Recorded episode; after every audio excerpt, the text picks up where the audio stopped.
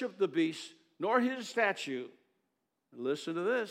Nor accepted his mark in their forehead or their hands. I don't know how many of these conspiracy theories are just conspiracy theories. How many of them are true? How many of them are bordering on truth? How many of them are kind of the foyer, uh, entering into the truth? I, I don't know. But I'm going to tell you something.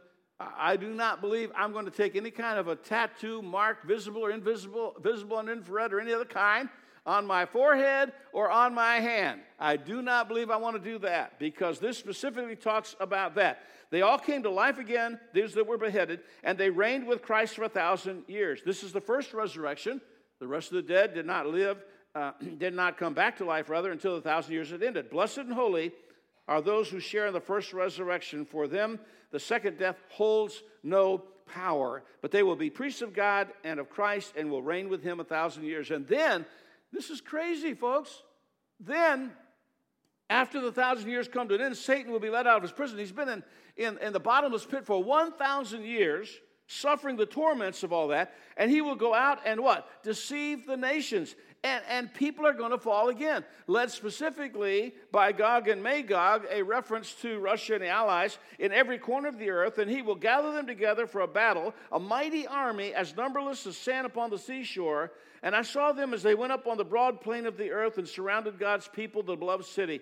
But fire came down from heaven and from the attacking armies and consumed them. Then the devil who had deceived them was thrown into the fiery lake of burning sulfur, joining the beast and the false prophet, where they will be tormented day and night forever and ever. Long passage, lots of stuff in there. Talks specifically about a thousand years reign. Three perspectives as to the timing of the kingdom. There's the postmillennial viewpoint. Post means after. So there are those who believe that this will come, this millennial kingdom will come after Christ um, returns, or, or rather that it occurs after the millennium, that Christ will come back after the millennium. Uh, the thought is then the world will become so saturated with the gospel and so many missionaries will be sent out with the uh, message of the word of God that the kingdom will be ushered in. It'll just happen one day. And this doctrine was growing in influence and acceptance until World War One shattered that belief system, because things weren't getting better and better and better. World War One happened. In no time at all, World War Two happened. In even less time than that, uh, Korean War happened. Then Vietnam happened. And there's been war almost continually. That's the post-millennial uh, return of Christ. Amillennialism, ah means no or none. Uh, there's no real millennial reign. It's all symbolic. It doesn't really mean. A lot of people believe the book of Revelation is just all symbolism, and it's very hard to understand. It is difficult to understand, but it's not all symbolism. There is some literal teaching in the Word of God, and lots of it. So the people who believe in amillennialism, get this, believe that we're living in the millennium right now, that this is happening right now. Revelation twenty is happening right now. The peace and prosperity is spiritual, not physical, and, and we are reigning as God's people in the church right now. Reigning from lockdown, I guess, huh? Uh, that's not much of a reign, I, I don't think. Then there's premillennialism, which means before, uh, so that Christ will return before the millennial reign. That's my position. That's what I believe about it. I believe Christ is going to come back. Nothing is preventing him from coming back today. This would be a great day, wouldn't it? May the twenty-fourth, twenty twenty, come, even so, come quickly, Lord Jesus. It would be great if he would come, but he'll come before the millennial reign. In fact, after he does come and take us out of this earth, there's going to be that seven-year tribulation period we talked about a few weeks ago, and then all the promises in Israel will be fulfilled, and the Jews will return to their homeland, and, and then we'll come back with him uh, to the earth. So there are four purposes for the millennial kingdom. And I've probably got thirty-five scriptures to go with these these four purposes. I'm not going to read them all. Uh, if you want the there, I think the outline is is uh, available. It, it was sent out this week, and Julie, we're glad to send that to you again. But to reward the people of God, many rewards are given to God's people during this millennial kingdom. uh, uh, the kingdom will be prepared for those who are blessed of the Father as an inheritance. Uh, that's that's something. I don't know if you have any inheritance. Uh, Pat and I did not have a huge inheritance uh, and never have had, but we've got one coming. We've got an inheritance coming, and it's in the millennial age. This is different from the crowns. It's a whole different thing. in Matthew nineteen twenty-eight, Jesus said, "Verily I say unto you, that you that have followed me and in the regeneration where the Son of Man will sit in the throne of glory, will sit upon twelve thrones, judging the twelve tribes of Israel. And when he returns, he'll bring the saints who have believed on him with him. He'll bring them back to earth." Um, uh, in First Thessalonians chapter four, verse fourteen. So the purpose is to reward. The purpose is to respond to the prophet's predictions uh, about the fact that all kings everywhere will bow before the Lord one day. Every tongue will confess. Every knee will bow to the glory of God. Jesus, in fact, will reign from the throne of David. It will be a literal thousand-year kingdom. The Messiah's government will be established upon David's throne in fulfillment of all that the prophets have said through the years. Thirdly, he comes to receive the answer to the disciples' prayers. How many of you have, at some point in time, prayed what's called the Lord's Prayer? How many of you have done that? Huh? I I don't know how many thousands of times probably we have prayed that. And that's going to be an answer to those prayers one day. Thy kingdom come, thy will be done. We're praying for the kingdom of God to descend upon this earth, and things are going to change. And then last of all, to reemphasize man's depravity and the necess- necessity, rather, of Christ's death and burial and resurrection. After a thousand, hey, how many times do you think, man, if we just had, if we have a godly president, if we have a godly senate, if we have a godly House of Representatives, if we have a godly governor, everything would be perfect. Let me tell you something. For one thousand years, we will have absolute perfection in ruling and reigning and all legislation.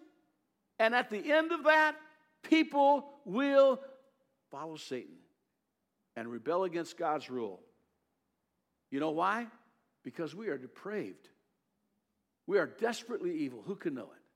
The Bible talks about the heart. And, and, and who, who follows after God? We wander around as sheep, lost and, and, and scattered about. We don't, we don't follow our shepherd. Uh, sin is our problem. Not our environment, not our poverty, not our training, not our education, not our genetics. It is a sin problem, and sin is planted in the heart of every man, every woman, every young person. A little baby will cry, not necessarily because there's anything wrong, but because they want attention. Husbands are known to do the same thing. Pat wrote that in, I think. I, I, that wasn't part of the original message. So, so what follows this is, is the great white throne judgment. After this, this last falling away, then the great white throne judgment comes, and people will be raised who were not believers, and they will be cast then into the lake of fire. Now, let me give you, I'm going to emphasize this last point here, the five profiles of the kingdom. the, the, it's a time, first of all, of peace. Hey, the League of Nations wasn't able to do it. The United Nations has not been able to do it. But one day, God is going to do it. Going to bring peace to this war-torn earth. Isaiah eleven six, the wolf shall dwell with the lamb, and the leopard shall lie down with the kid, and the calf and young lion and the fatling together, and a little child shall lead them. And the cow and the bear shall feed, their young ones will lie down together, and the lion will eat straw like the ox, and the suckling child will play in the hole of the asp, and the weaned child will put his hand on the cockatrice den, and they will not hurt nor destroy in all my holy mountain. For the earth shall be full of the knowledge of the Lord as the waters cover the sea. In this millennial kingdom, not only will human beings uh, be affected greatly and our actions affected greatly, and, and, and we begin to become more of like what we will be in the heaven for all of eternity, but also nature itself returns to a, to a, a, a not a dangerous place, but a beautiful place. Uh, the Garden of Eden and the environs around that before the fall were incredible. Vegetation grew. Animal life was present. There wasn't death. There wasn't thorns. There, you'd have to labor by the sweat of your brow.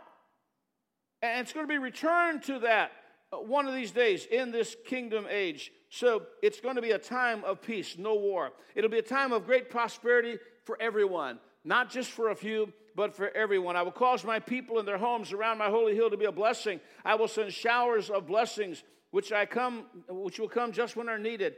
The orchards and the fields of my people will yield bumper crops, and everyone shall live in safety. When I brought, broken their chains of slavery and rescued them from those who enslaved them, they will know that I am the Lord. Even the, even the vegetation is going to respond in a prosperous way. The wilderness will rejoice in those days, and the desert will blossom with flowers.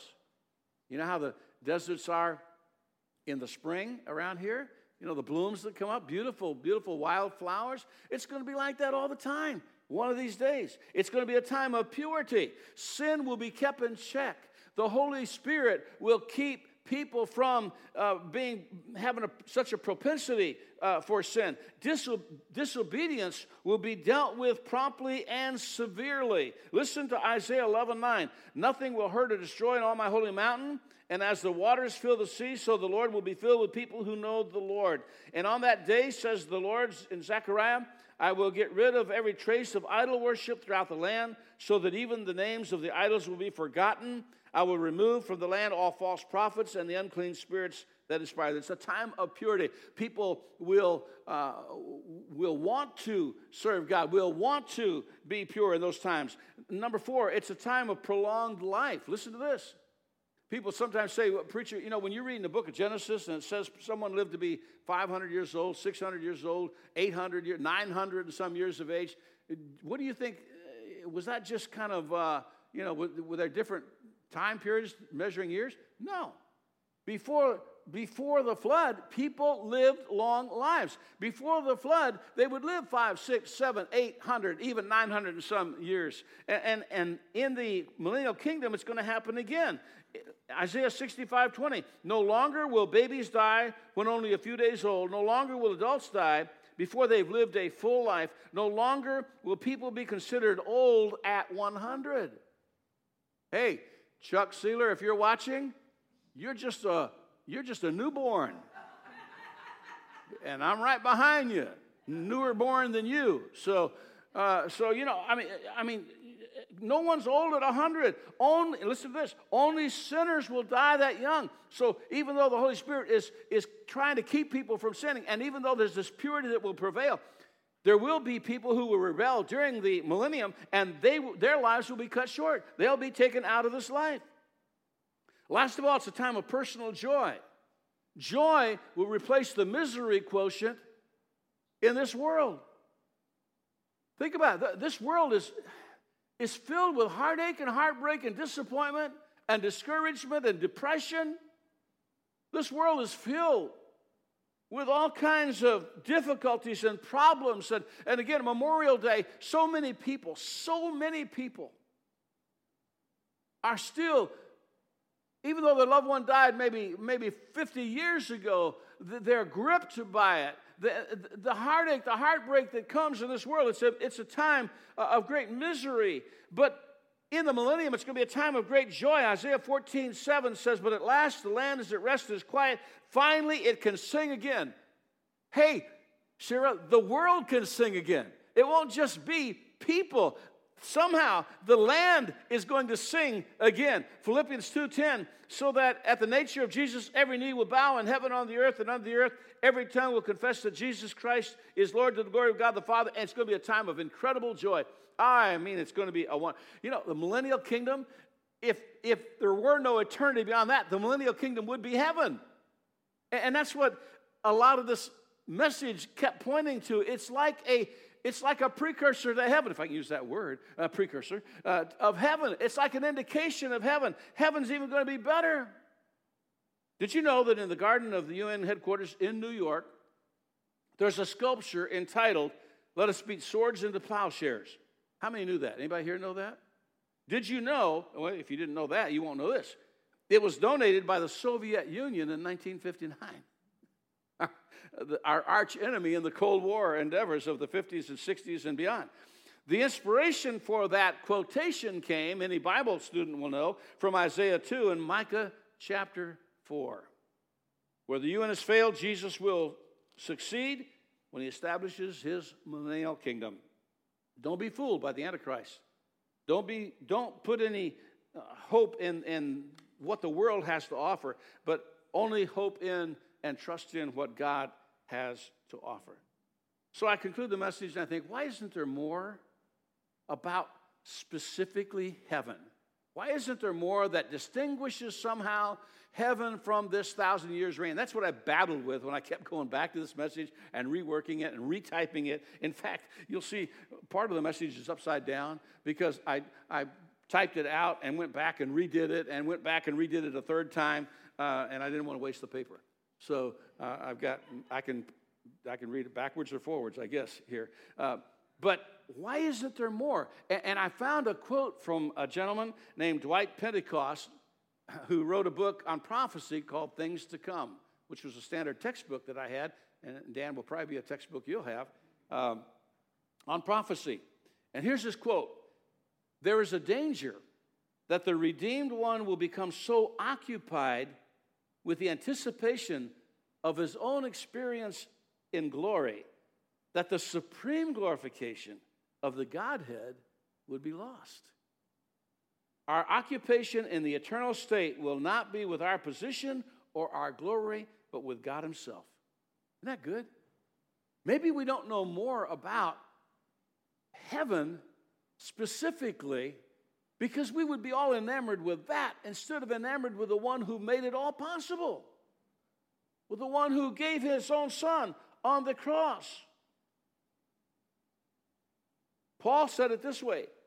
When he was caught up to paradise, he said, I heard unspeakable words which are not lawful, and that means not possible for man to utter.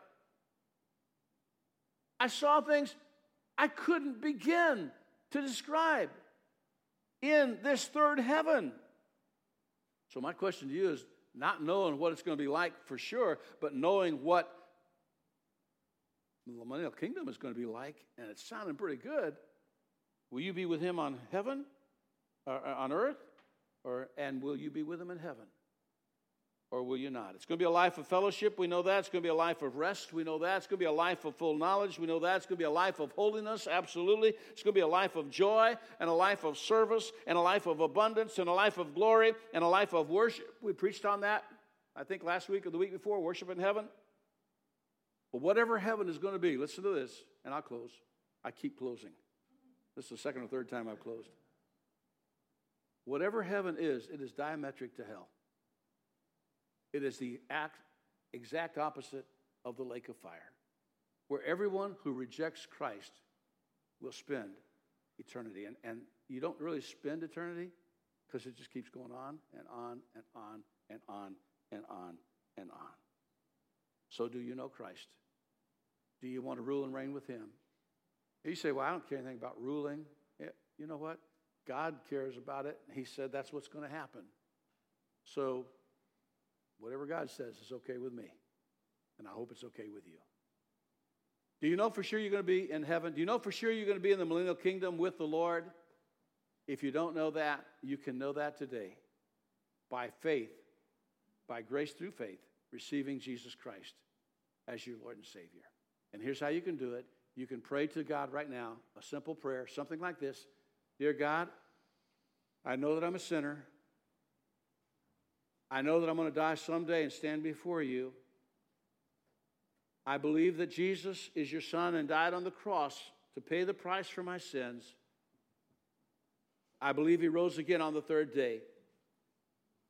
So this morning, Lord, I pray and ask you to be my Savior and my God and my King of all kings and Lord of all lords. I trust you. In Jesus' name I pray, amen. And if you prayed that prayer and you meant it, the Bible says, these things have I written unto you that believe on the name of the Son of God, that you may know that you have eternal life and that you may believe on the name of the Son of God. May God richly bless you, Lord willing. Next week we'll be preaching on Will We Know Each Other in Heaven? And again, if you have some questions that you would like to have me try to answer, send them to Jim Bays at A O L dot com. We're going to close out with a closing song, then we're going to baptize for the glory of God.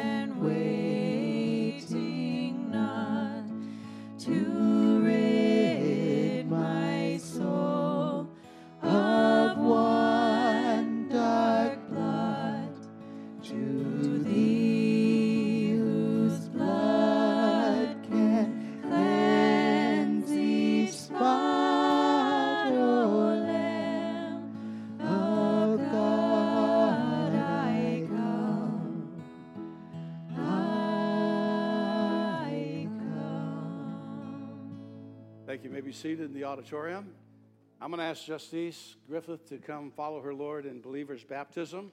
We believe that baptism is an important step in our obedience to the Lord Jesus Christ. Once we put our faith and trust in him, then we need to follow him in believer's baptism. It's a picture